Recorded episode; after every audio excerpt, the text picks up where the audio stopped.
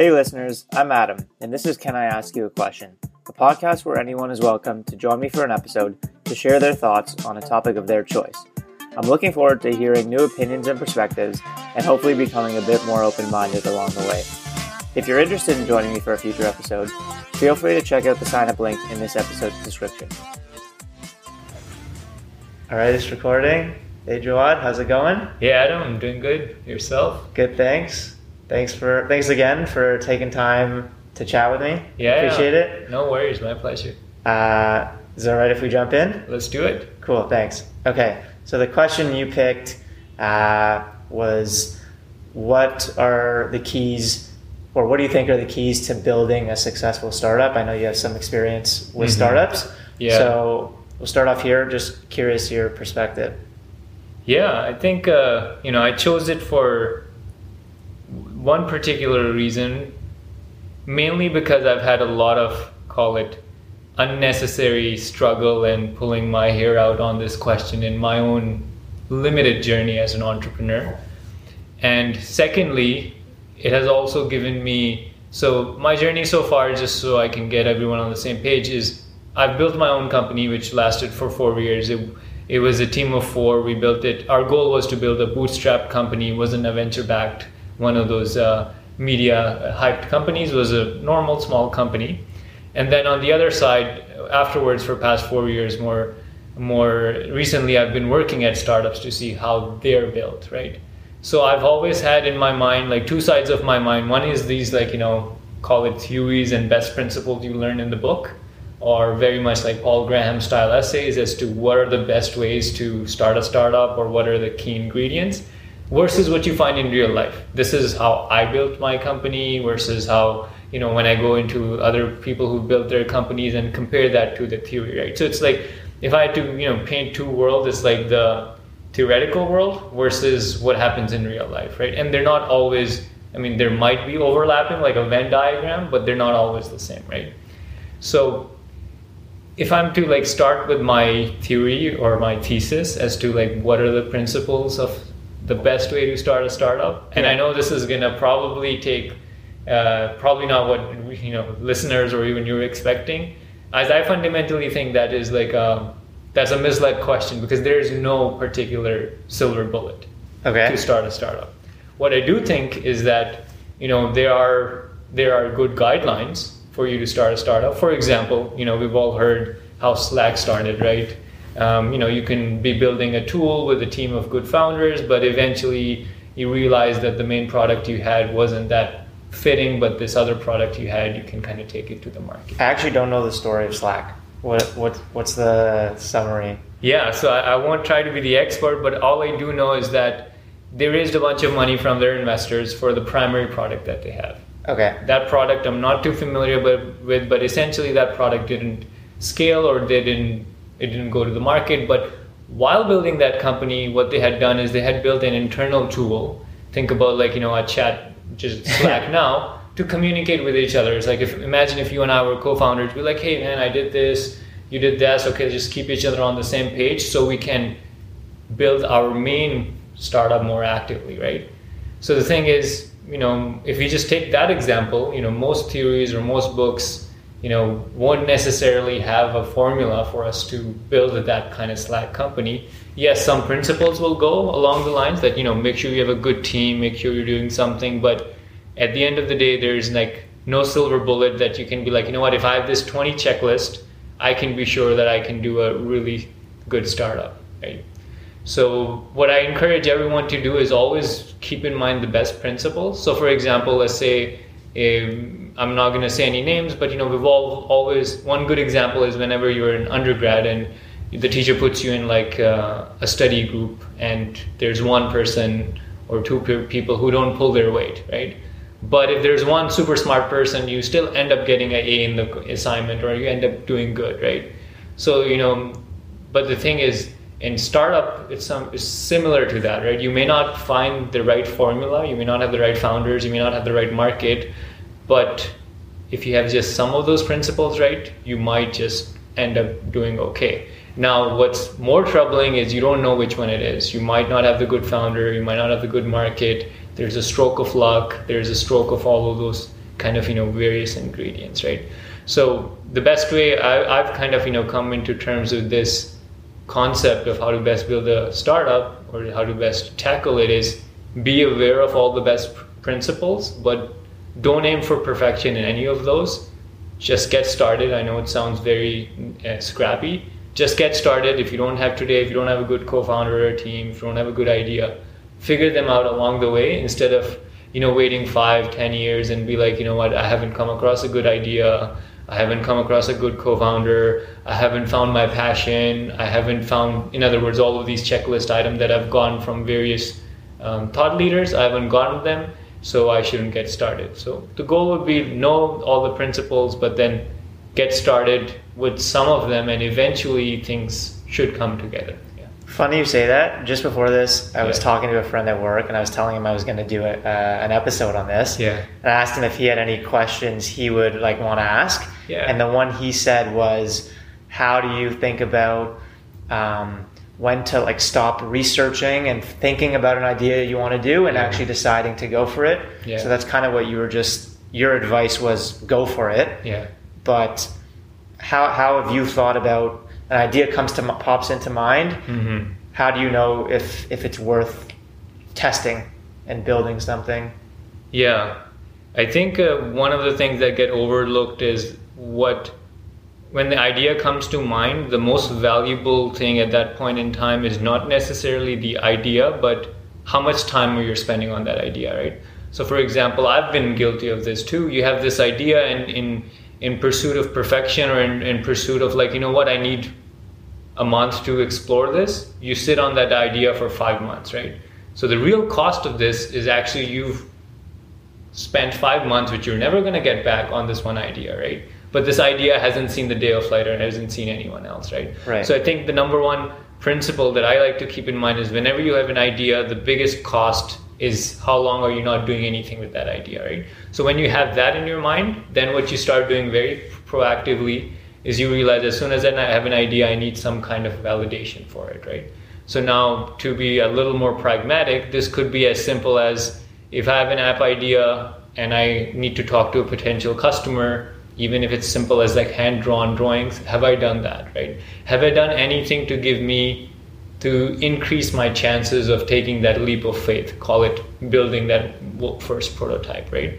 So the to answer your question like you know we you will probably never have that 100% because then it wouldn't be a startup. Like it's like if everyone knew how to you know if, if, if it wasn't a combination of pragmatic uh, building and a leap of faith then everyone would be doing it right it's like risk would be zero and everyone would be doing it so the real thing to keep in mind is your biggest cost is your time, and then take that pragmatic next step to get little bit of validation. This could be as simple as drawing it on a napkin, calling up a friend, or just in your mind think about when you have an idea, it's at zero percent in terms of its success. If you talk to one person, it might go to two percent, it might go to three percent. So get that as high as you want, but of course don't aim for hundred percent because that's possibly never going to happen and then take that leap of faith of the next step. And even at this point, I think a lot of people get nervous and they're like, "Oh, I'm going to have a build build a full fledged prototype or something like that." There's enough resources out there for them to know how to do it in a, like a baby step prototype fashion. Yeah.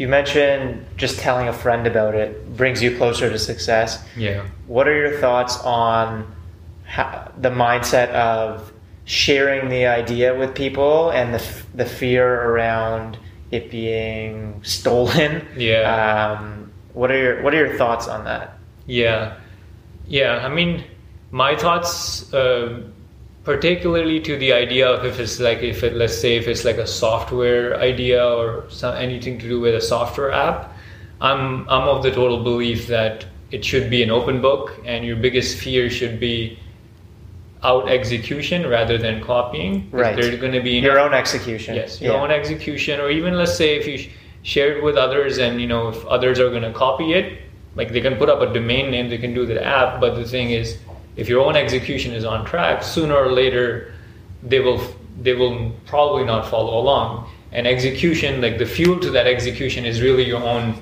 I don't want to use this word because it's it gets used get misused a lot. Is your own passion behind it, right? How much are you? How enthusiastic are you about building that? Yeah. So, would you say as a general guideline is your view that the potential benefits of sharing the idea and getting feedback from people on it Mhm. outweighs the potential risk of someone stealing an idea and you're saying it might depend on exactly what you're building Yeah. how easy it is to copy but as a general rule Yeah. You you side on like sharing it Yeah, 100%. yeah i agree The reason I say as a general rule is because I, I'm not, let's say, I'm not very technically advanced to know, let's say, some patented protected ideas. For example, I, the other day I was watching the documentary on how the TV was invented and like the whole legal and patent war, wars there.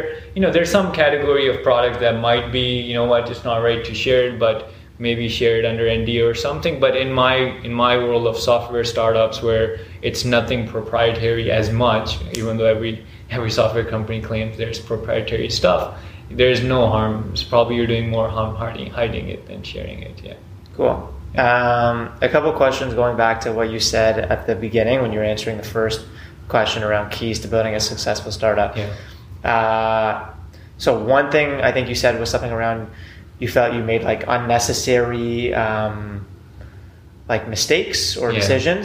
So the question around that is like when I heard you say that, I thought, isn't that just part of? Isn't that what like Mhm. trying to build something is? Is that you're going to make mistakes? Yeah. So like your thoughts on that, and then the second one that I found interesting was you said a lot of the stuff that you've read Mm-hmm. about keys to building a successful startup don't always match up with your own experience. Yeah.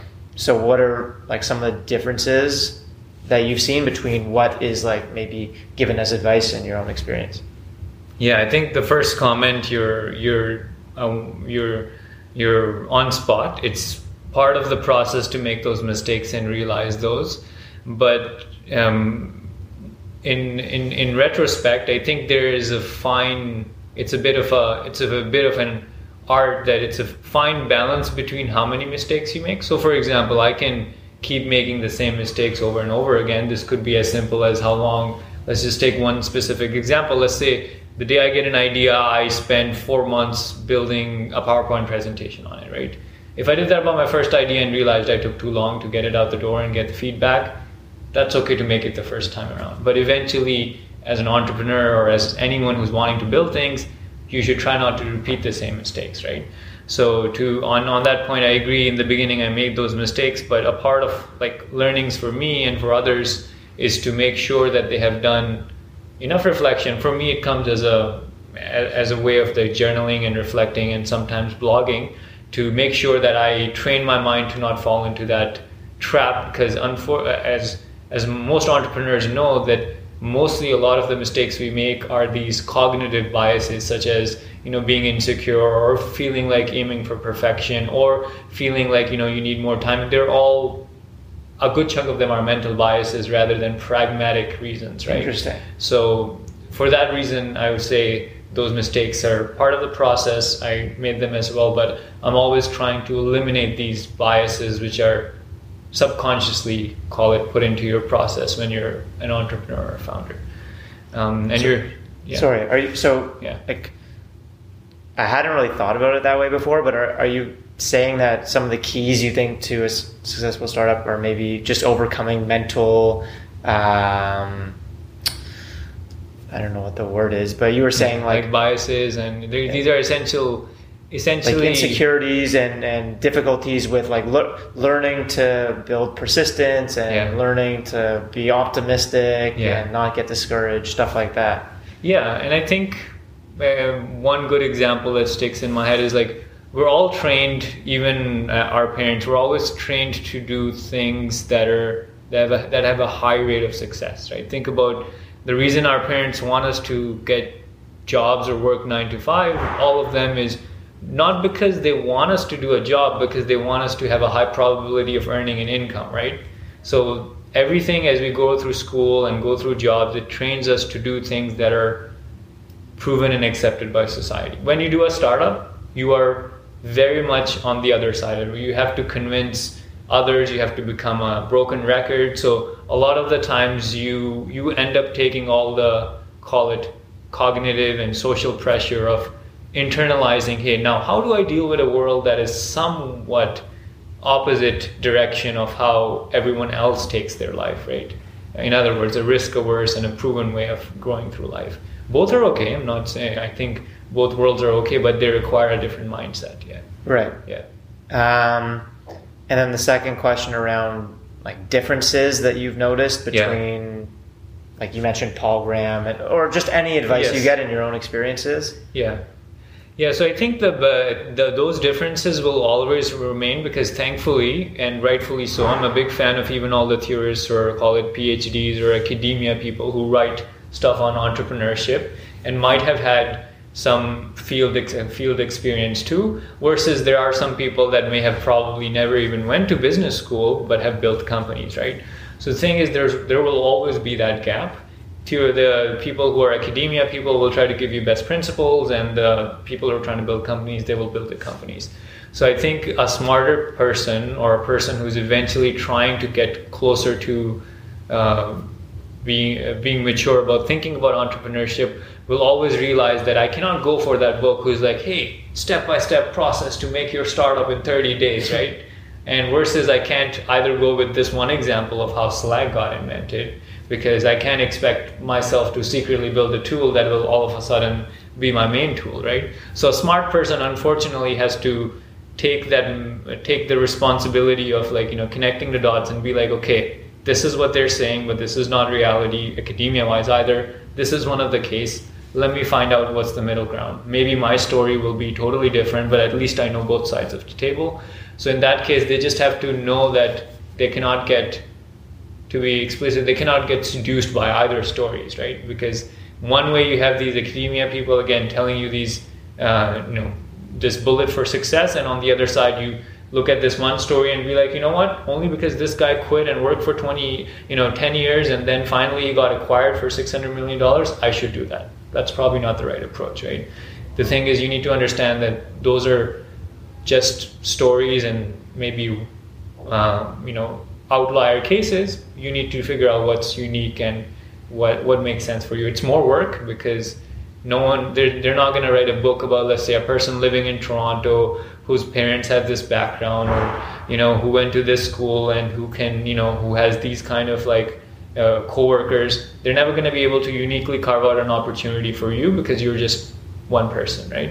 So essentially try to understand the bigger picture behind these two the two, two chicken and egg problems what academia people tell you and what company stories are out there and then you will not essentially get uh, get distracted by either or yeah Something I've al- always find like found challenging was uh, deciding between continuing to work on a project Hmm.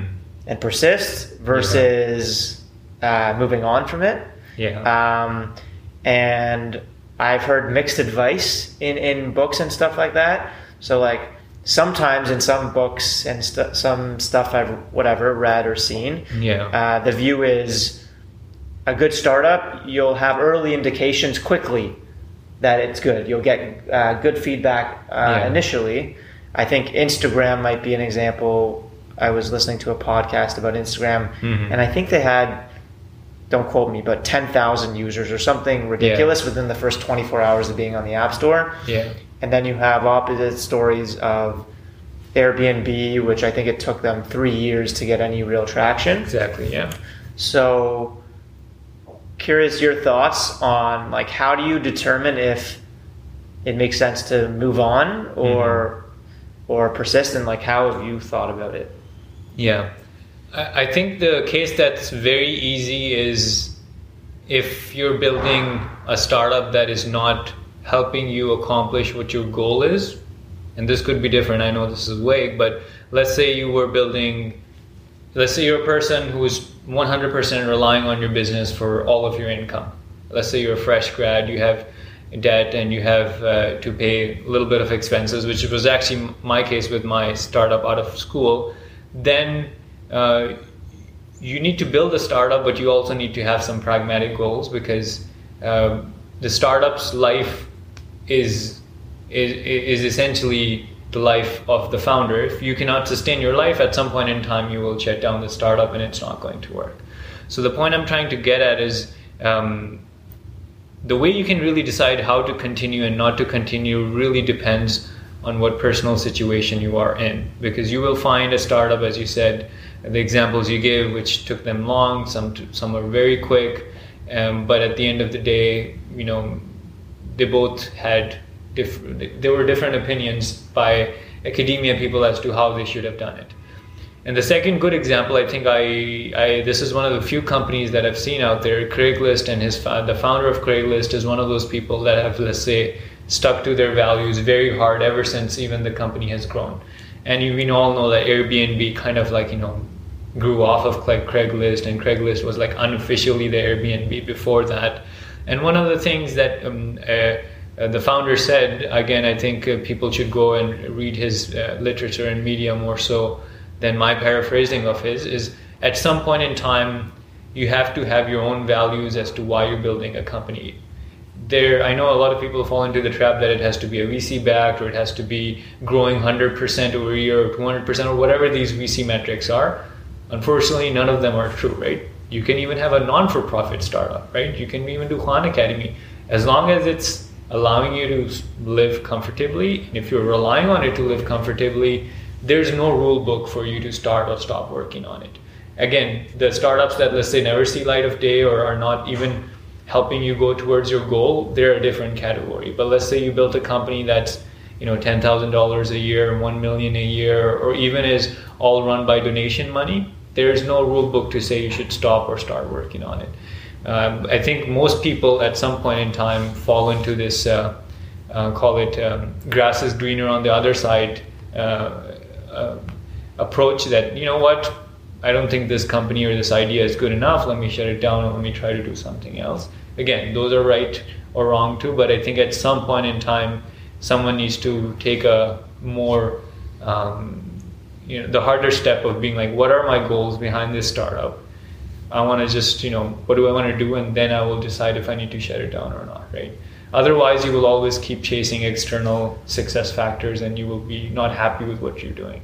I like that answer. So you're saying, in summary, like be clear on what your personal goal is yeah and use that as a guideline are you reaching that goal yeah if you are keep going if Yeah. you're not consider moving on yeah it makes sense one one thing you so you said towards the end like gra- you might think like grass is always greener yeah um, one thought around that is oftentimes, at least for me, like working a corporate job, Mhm. grass is always greener looking at, oh, how cool would it be to run my own startup? Yeah. But then Mhm. I think even if I had a successful startup, there are things, there are definitely benefits of a corporate job. Yeah, yeah. Uh, how do you think about the pros and cons of, I guess, um, running your own company versus Mhm. working for someone else's company? Yeah. Yeah.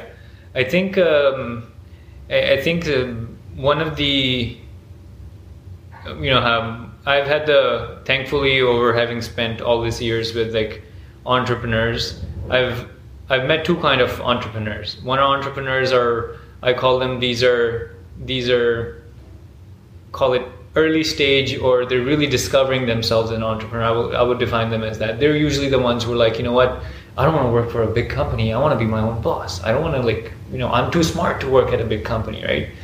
What versus the people that I've seen who are more mature and have actually seen success are people who see work, regardless of if it's a day job or even if it's entrepreneurship, they view work as their fulfilling calling, right? In other words, if I'm working for a big company, if I'm working a day job, it's not much different because I'm serving or I'm contributing my skill set in my day job as as well as I'm doing the same thing in my startup and entrepreneurship.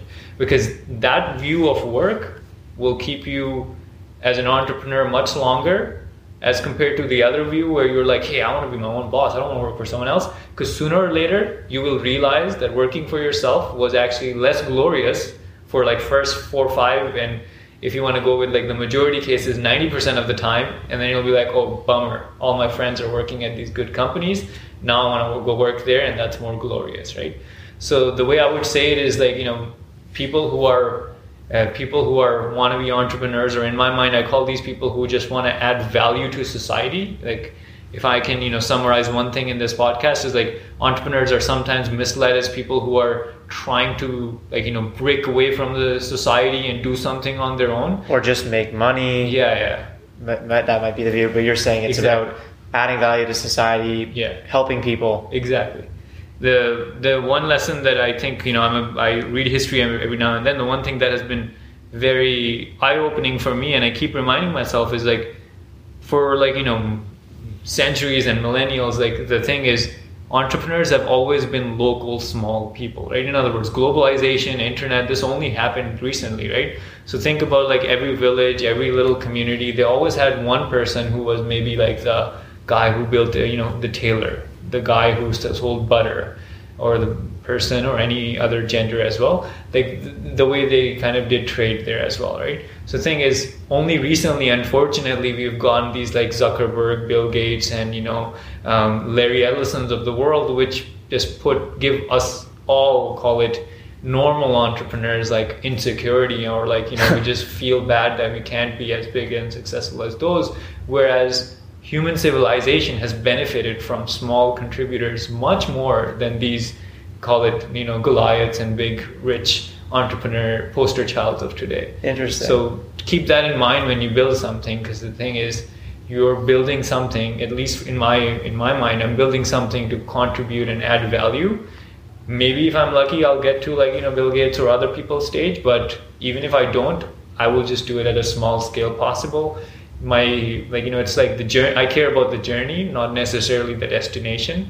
Whereas a lot of people a lot of entrepreneurs you know get depression or get insecurity again because they're focused on the destination. They're like oh man i'm working hard. I need to get to my i need to raise vc round. I need to do this. I need to do that. And as soon as they start doing that they forget what they started for which is do work and you know contribute value to other people. Yeah. Yeah, I like that perspective, and Yeah. I hadn't ever really thought about what you were saying about Yeah. throughout history. Yeah. Most entrepreneurs have just been helping their local village or their family exactly with some kind of small creation. yeah And thinking about it, the funny thing is having that mindset might actually set you up better to end up being like a Bill Gates if that's what you aspire to. of course But yeah, interesting.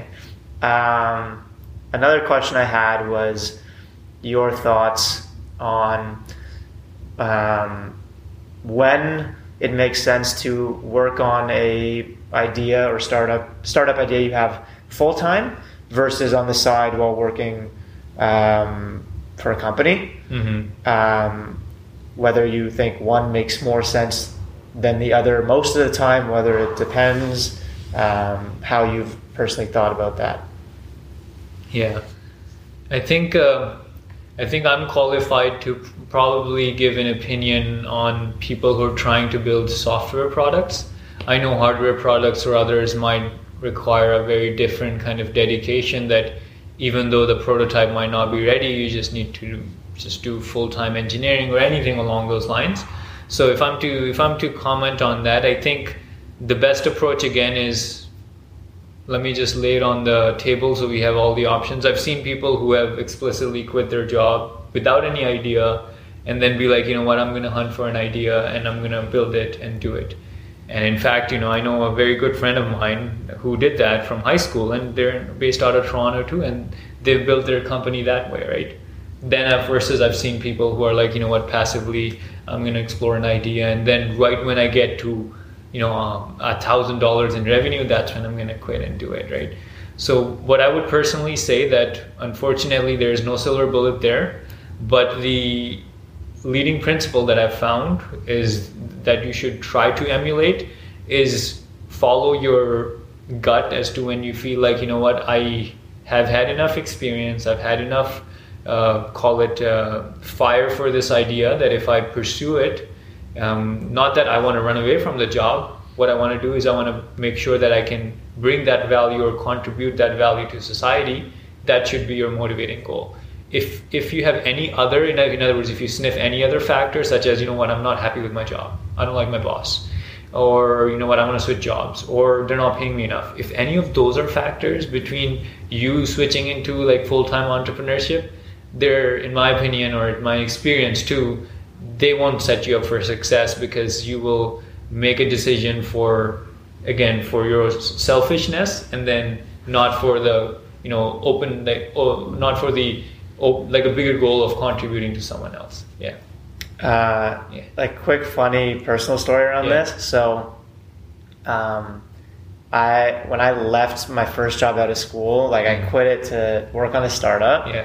and I did it because I thought um, it would give me the motivation, like more motivation and more pressure and light a fire under me to really go for it Yeah. fully. Yeah. If I didn't have the job versus if I was working on the side, maybe I didn't have the motivation. Yeah. And then I think it was like the first week or two after I had quit, I was listening to an audiobook. It, I'm pretty sure it was Originals by Adam Grant. yeah i've heard of that And um, he's talking exactly about like as a entrepreneur, if you should like what the evidence suggests on whether you should do it on this side Yeah. or or uh, quit.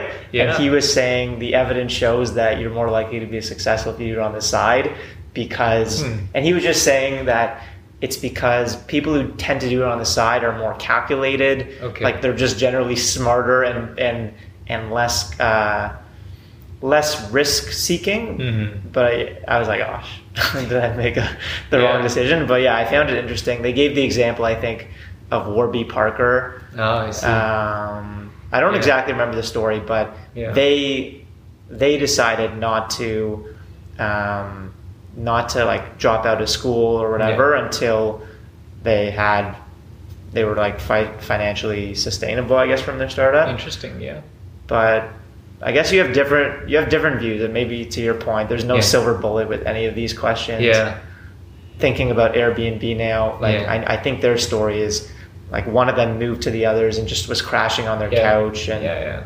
Yeah and i think uh, yeah for example even adam grant like again um, his research would might be one thing i've realized is you know there are always research is, is always the devil is always in the details right? So for example again i, I will review his work afterwards but let's say you know the reason why you're more successful to do a startup part-time while working full-time is because full-time job gave you the exposure to the idea so let's think about it this way like I, you know let's say you were working in the transportation industry and then you got the idea of something uber equivalent because you were like you know what I see this problem on a day-to-day basis. Let me try to do something on the side.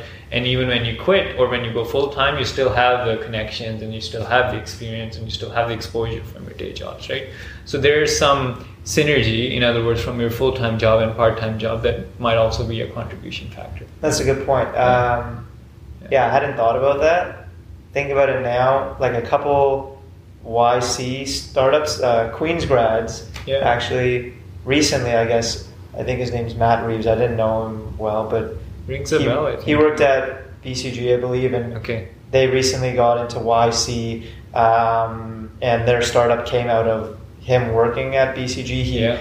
he found that I think the me- what I heard was he found that the mentorship was like could be improved, and he built Yeah. like a mentorship platform. Yeah.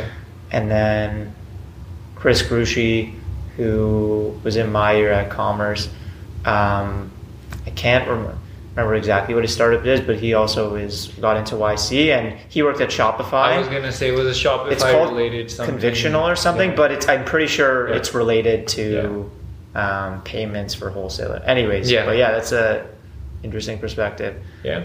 How are you for for time? Oh, good. You're good. Okay. Um, mean, I can.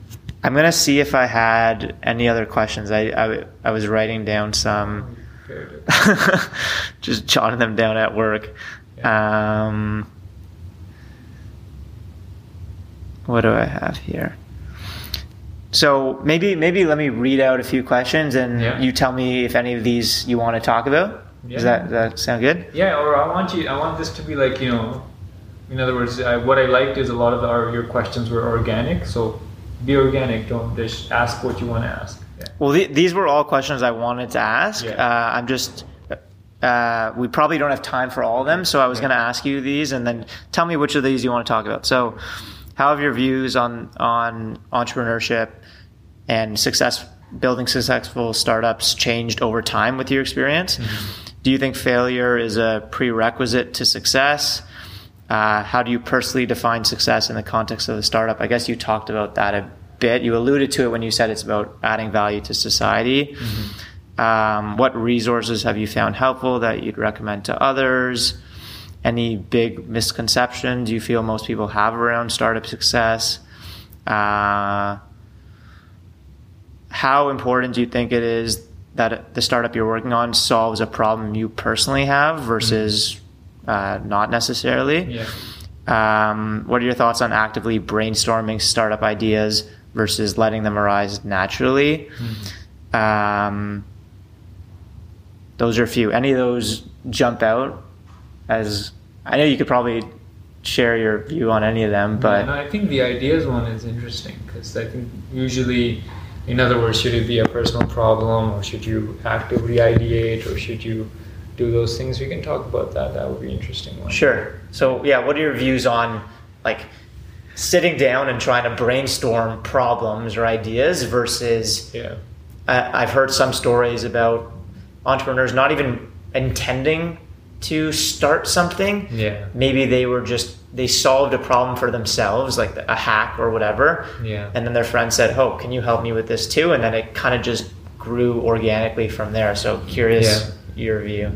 Yeah, I think um, I think if you're a solo founder and let's say individual founder, or even if you're a team of two, in the beginning, what really helps is if you have that mutual call it itch or spark about an idea because then it just brings you and the team let's say if you were individual even it gets you excited and as a team it gets you excited to pursue that idea. Um, and why that's important in the, in the beginning the reason i say is, is in the beginning nothing is pragmatic right? You have decided that you want to solve how restaurants do you know reservations and you uh, had a really bad experience. Personally the thing is that that is enough to maybe get you to explore that idea a little deeper. Now, I know people, very smart people, and there's some very, again, academia literature out there, such as the Lean Startup and Business Model Canvas, and a few other out there that that have quoted the term problem interviews, where you actively go and talk to people and be like, hey, this is your profession, you know, what kind of things do you do on a day-to-day basis? Let me map out your job stories or user stories and, and things along those lines. I think those are valid approaches as well. Um, what I do find personally, though, is that younger, call it you know first time entrepreneurs, usually go with their itch because that's their first starting idea, and then you know later call it you know I call them more uh, realistic or more pragmatic people as they get later on in, in their life. They realize that maybe what they need to choose is an industry and a vertical, and then they search for a problem that might be something that can address and then they eventually address it. So i think it's a combination of both depending on where you are in your uh, uh, scale and lifestyle. Again something to ignore is you know again you shouldn't work on an idea if you haven't convinced yourself of as to like you know why you're working on it. Because i think it's okay to work on an idea even if you don't, don't believe in the idea and your goal is to let's say uh, learn the skill of if you're a developer learn the skill of developing like you know early stage startup product right? Again i don't believe on the idea yet but my goal is to learn the skill and maybe eventually i will believe on the idea. Because i think it's a bit of a slippery slope when you like you know what i have to believe in the idea. Then you again i think it goes back to the original question you're focusing on the outcome and not the journey. So try to focus on what your goal is and regardless of how the idea comes like you know you can you can try to make sense of it yeah. Any any other questions from here jump out? Oh, one, I didn't ask this one, but um, I don't know if you have thoughts on the opposing business models, I'd say, in some of the big startups today mm. of free for customers, but charge for data yeah. versus charge the customer directly. Um, do you do you think one is better than the other? Uh, like, would you would you like tend to gravitate towards one more than the other? Yeah. So from so the issue is one of one unique thing that happened accidentally when the internet, call it, um, was invented, and thankfully the founder of it made it quote unquote free. So all you really needed was an inter- internet service provider and then you could kind of access it for free, quote unquote. Uh, what happened ended up happening is then it was a whole influx of a lot of different content and different stuff out there. And they had thought about monetization second right? For example think about it this way. When you try to build something or sell someone something you think about monetization at the same time right so um, what I've eh, what I've seen in the industry as internet starts maturing, almost everyone has access to smartphones, and a good chunk of the world population. Again, I don't know exactly how much, but it's in billions, and if not, I think 3 billion. But again don't quote me on it. They have access to internet. Now the problem has become okay there's no shortages of eyeballs. There's no shortages of that advertising revenue and those have unfortunately not panned down well well for a lot of companies. That's why we see New York Times all the big media companies slowly moving towards premium model in charging you for it. And the reason they're doing it is because thankfully everyone's income is going up as well. So if they pay a dollar or 100 rupees in India it's it's possible now as compared to maybe 10 15 years ago when a people weren't technologies weren't there to do payment processing online and b people weren't you know people didn't see the value of internet in their lives other than for maybe you know msn chats or really old ways of communicating with one another so i think the ideal world of the internet would be just the ideal world of like offline commerce you don't go into a marketplace and expect to get things for free you almost pay something for almost everything.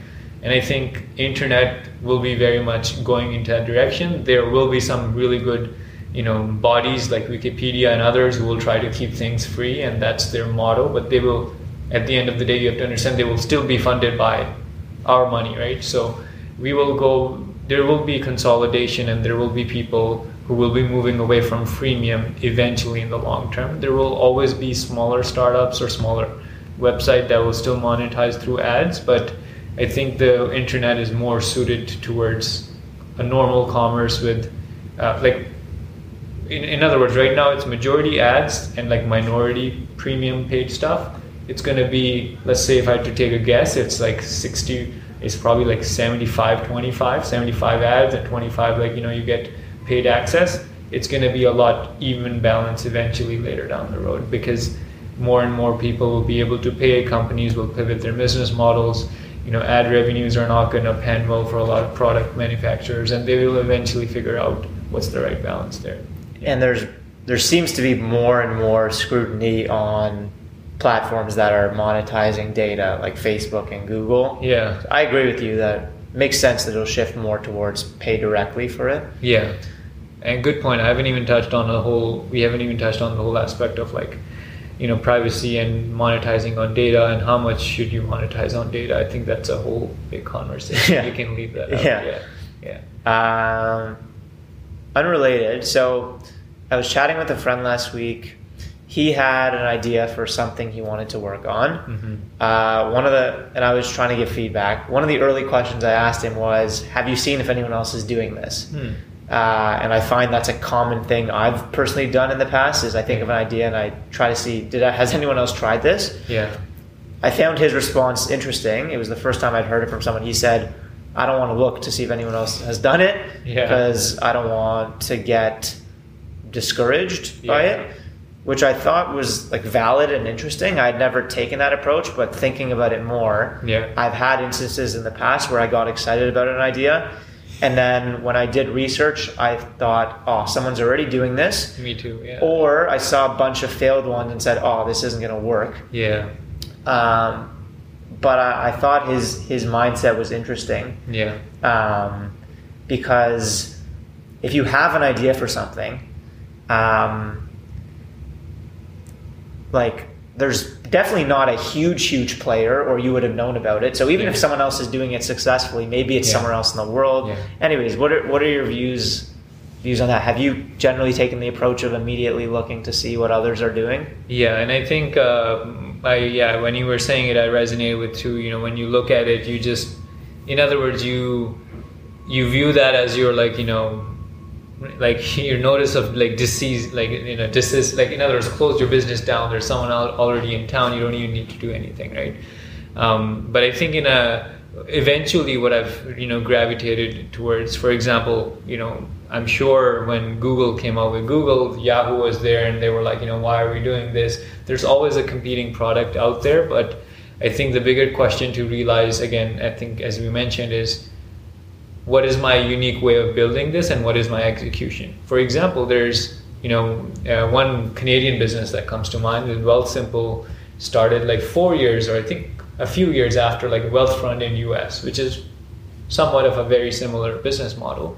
But the thing is, you know, again, that founder vision was that, you know, based in Canada, we have our own regulation, we can serve our own customers, and thankfully, unfortunately, unfortunately, Canadian is not Canada is not an expansion country for many startups. They either go to Europe directly. Canada is not that big enough. So, in other words, it just left a ground for people to build that company. And uh, what I'm trying to say is like if, if, there's an idea out there, there might be more pro- pros that you can take away from it than cons. So evaluate it carefully. Um, in some cases, you might realize, okay, this person has full on distribution, he's available, or that person is available everywhere. Otherwise, you might realize, you know what, I can out execute this person and maybe build it for myself. Actually, a good example that comes to mind is like, you know, when Uber is famous for that. When Uber started, like they like they knew they were like they weren't going to be leader in every marketplace, right? And in Pakistan, which is like you know my hometown, there was a group of entrepreneurs that just replicated that model for the Pakistani uh, uh, call it uh, geography and local and all the language and currency and everything. And they built that over five years, and you know, two, I think less than a year ago, they got acquired by roughly between two to three billion dollars by Uber. And eventually, you know, if I was them, I could have back then, like I think it was seven years ago or six years ago, I could be like, oh man, Uber's already on the on the radar. I should not build it. But these people, these two entrepreneurs, they're like, you know what? Uber's on the radar, but they're not going to be going global domination. I'm going to go build it for this country, and then eventually maybe I'll get acquired. Or even if I don't get acquired, I have this idea really working for my country or my space or my geography, right? So I think there's, um, and you know, Winklevoss twins, which are the Facebook twins, they're like known for essentially copying business models. Hopefully, they won't come after me after this podcast, but like they're known to do that. So there, I think there's more pros than cons, but. Uh, I totally resonate with that first impression. Oh man, I'm not the original idea owner or something. But right. I think there's more pros. It's like you know how do they say it? Uh, one investor I remember he said is if if you in your pitch say that there's no competitors out there, that's more worrisome for an investor than to say, you know what, there's so many competitors out there. There's like even Facebook competing in this space because it gives market validation that something is there, right? There's a, there's two reasons if a problem is not solved. It's either there was nothing to be solved, or you're super smart genius guy or person that have come up with this idea. The thing is, very few people want to take the risk that you're this super, super, super, you know, awesome, smart, genius person who came up with this idea. Most of the time, it's that there was nothing there. Yeah. Right. Um, do you wanna do you wanna start to wrap it up? Do you wanna? I know I listed some of those questions yeah. earlier. Yeah. Do you have a preference? It's up to you, man. I'm good for I think another you know 10, 15 minutes. And okay. Then, depending on how you want to do it, I'll let you. T- I'll let you do it. Yeah. Okay. Maybe yeah, maybe I'll ask um, any specific resources yeah. that you found helpful that you usually recommend or you have shared with people, friends in the past. Yeah, um, it's a combination of two, and I wish I someone had told me this earlier. But again, this is one of the mistakes I'm glad I made and reflected on, and am still trying to get better with number one, there's no shortages of like an academia and framework for entrepreneurs to follow. But I think where they trip over themselves, including myself in the past, is when when you don't know how to properly apply or at what time you should follow the framework and what time you shouldn't. So let's let's take like you know, for example, a really good one that I encourage anyone to start off when they have a napkin idea is just throw something within 15 20 minutes on a business model canvas or a lean canvas right uh, this just allows you to you know break down your idea in its different compartments so you can start to see not only what the pain point is what my solution could look like what my customer is how am i going to drive revenue what are my costs right Um, so in other words, if I'm to like you know rapid fire list some things, those are just you know lean canvas, business model canvas to kind of get you things out on the out on the napkin, just very highly laid out. And then depending on you know let's say if you want to do interviews, you know uh, get the idea validated or even get clarity on the problem, there's a lot more specific call it frameworks and things out there. But, Sorry, the the business canvas and lean canvas that you reference are those like frameworks that you would search on on Google? Yeah, yeah. They're okay. I think they're open. They're at least the the yeah at least the books are yeah, the frameworks are open source. But are those like names of books or no? These are just frameworks. These are frameworks and there are books on it too. Okay. Yeah, lean uh, lean model canvas is, is, business model canvas is the original one by Steve Blank, I believe. Okay, it is a book. And then I've yeah. heard of the lean startup. Yes, the lean startup is similar. Yeah. yeah. Uh, lean startup is similar, uh, but lean canvas I think is still. I think they're all a group of like very close friends, and they keep publishing these things. They're all, you know, based out of down south in in the valley. So, um, but in a nutshell, those frameworks are very closely related to each other, and they should be a good starting point. Um, but I think where where I have made mistakes, and I wanted to highlight is like, these frameworks are not. In other words, if you had an idea this morning it should probably take you 15 20 minutes to like jot it down there. A lot of people again sit on that canvas for like three weeks. Oh okay you know what? Who are really my customers? What really is the pain point? The goal is to just jot that down and just quickly go through it and then iron it out. Not that you invent the idea on the business model canvas. So i would suggest they go through those. And then the other thing i find really helpful is you know bounce that off someone else, share that with someone else as an accountability because it becomes really hard to be your own accountable person, to do everything on your own. So make sure, as much as you're following these frameworks in academia, you have someone accountable as a mentor or someone to reflect against. Otherwise, you will just get into this. Um, I forget the term, but I think consulting field, uh, the consulting uh, field is like littered with this. Like you have way too many business jargon or framework and you have actually not done anything. All you can do is oh, I, have, I have my business model canvas. Oh i know my market. I know my market sizing. I know all of these things. But the thing is have you talked to like anyone about it? Do you have have you like done any market validation? No you, you know your market size but how do you know that if you don't know if anyone's going to buy your product right. not, right? So in other words don't go too deep into it otherwise you will be a management consultant. Nothing against consultants here but otherwise you will just have a very fleshed out business idea with no contact with the real world. Yeah. so talk to your friends about it quick try to get their honest opinion yeah. and then see if anyone actually thinks it's a good idea and wants to use it. Yeah. Exactly. Makes sense. Well thanks again. No worries. Appreciate Pleasure. the time yeah. Hope you enjoyed the conversation. Me too.